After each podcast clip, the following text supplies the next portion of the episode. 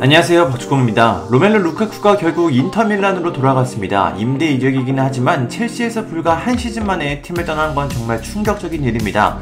첼시에서 역대급으로 구단 최고 이적료 9,800만 파운드 약 1,540억을 투자해 영입한 루카쿠는 도대체 왜 이렇게 역대 최악의 영입이 된 걸까요? 오늘은 루카쿠에 대해 간단히 살펴보겠습니다. 일단 루카쿠는 첼시에 오기 바로 직전 시즌 인터밀란에서 엄청난 활약을 하며 팀을 우승으로 이끌었습니다. 리그 36경기에서 24골 11개 도움이라는 정말 미친 활약을 보여줬습니다. 슈팅은 96개, 득점 전환율은 25%, 120분당 한 골이라는 기록을 남겼습니다. 하지만 바로 옆에 첼시의 기록을 보면 참 처참합니다. 26경기에서 8골이 전부인데요. 도움은 없고 슈팅은 43개, 득점 전환율은 18.6%, 198분당 한 골입니다. 이렇게 활약도 좋지 않은데 루카쿠는 최악의 인터뷰까지 했습니다. 당시 루카쿠는 지금 첼시의 상황에 행복하지 않다. 때가 되면 인터밀란으로 복귀하고 싶다는 인터뷰를 전해 정말 모두를 놀라게 했습니다. 첼시 소속인 선수로서는 도저히 해서는 안 되는 인터뷰였기 때문입니다. 토마스 투엘 감독과 불화설에 휘말린 시기라 이 인터뷰의 영향은 컸습니다. 이후 투엘 감독은 갈등이 잘 해결됐다고 말했지만 팬들의 마음은 달랠 수 없었습니다. 이후 영국 언론 티 애슬레틱은 흥미로운 사실도 전했는데요. 루카쿠가 역대급 인터뷰로 팀 분위기를 망치자 투헬 감독은 크게 분노했고 리버풀전을 앞둔 훈련에서 모든 선수들을 불러 모았습니다.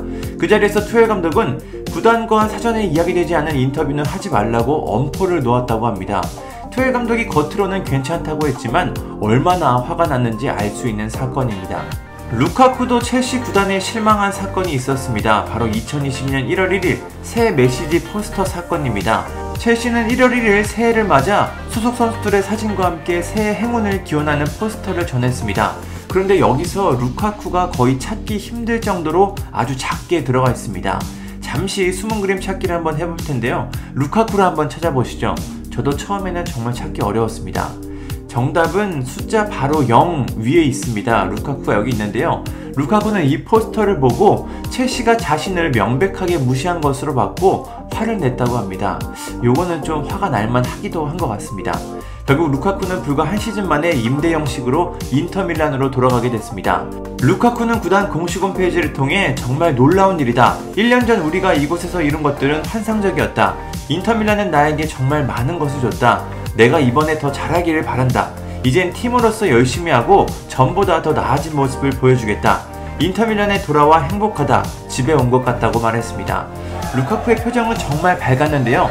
인터밀란의 메디컬 테스트를 받을 때는 창문을 열고 팬들에게 잇몸 미소를 보이기도 했습니다. 밀라노에 도착할 때도 환하게 웃으며 엄지를 들어 보였는데요. 루카쿠가 얼마나 인터밀란 복귀를 원했는지 알 수 있는 모습입니다. 인터밀란 팬들은 그런 루카쿠에게 박수를 보내며 그의 복귀를 환영했습니다. 이 모습을 보는 첼시 팬들은 어떤 생각을 하고 있을지 참 궁금합니다. 한편 루카쿠를 임대로 보낸 첼시는 새로운 공격 옵션을 찾고 있습니다. 우스만 뎀벨레, 하피냐, 라힘 스털링 등 다양한 선수들과 접촉하며 공격 보강을 시도하고 있습니다. 루카쿠가 첼시에서 좋은 활약만 했다면 큰 문제가 없었겠지만 역대급 먹튀 같은 모습을 보여주고 있어 첼시도 빠르게 대책을 찾고 있습니다.